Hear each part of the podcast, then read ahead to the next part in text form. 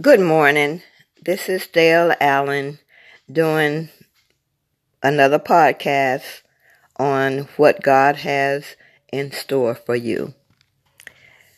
Are you facing major challenges in your life?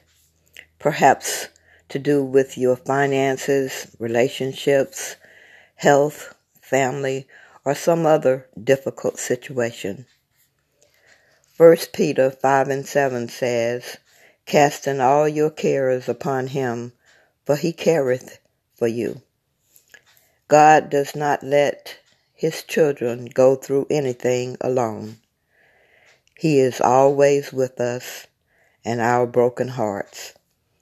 We should be living a life that is pleasing to God, a life that reflects a new freedom as children of God.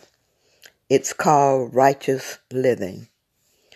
Whoever among us loves life and desires to see many good days, keep your tongue from evil and your lips from speaking lies.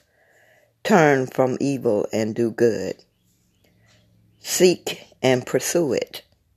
The eyes of the Lord are on the righteous, and his ears is attentive to their cry. The face of the Lord is against those who commit to evil doings. Our God rescues us. He watches over you, waiting to hear your prayers. God didn't say there wouldn't be troubles, but he does promise to deliver us from it all. God is especially close to us During times, during tough times, excuse me. The Lord is close to the brokenhearted, and he saves those who are crushed in spirit. God is there with you every time. Let's all take refuge in him. Thank you, Lord, for always being there for us and our families.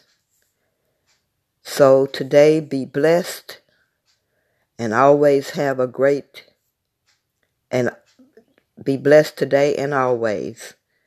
Have a great upcoming weekend, and remember God loves us all. Until the next podcast, be great and well. Bye now.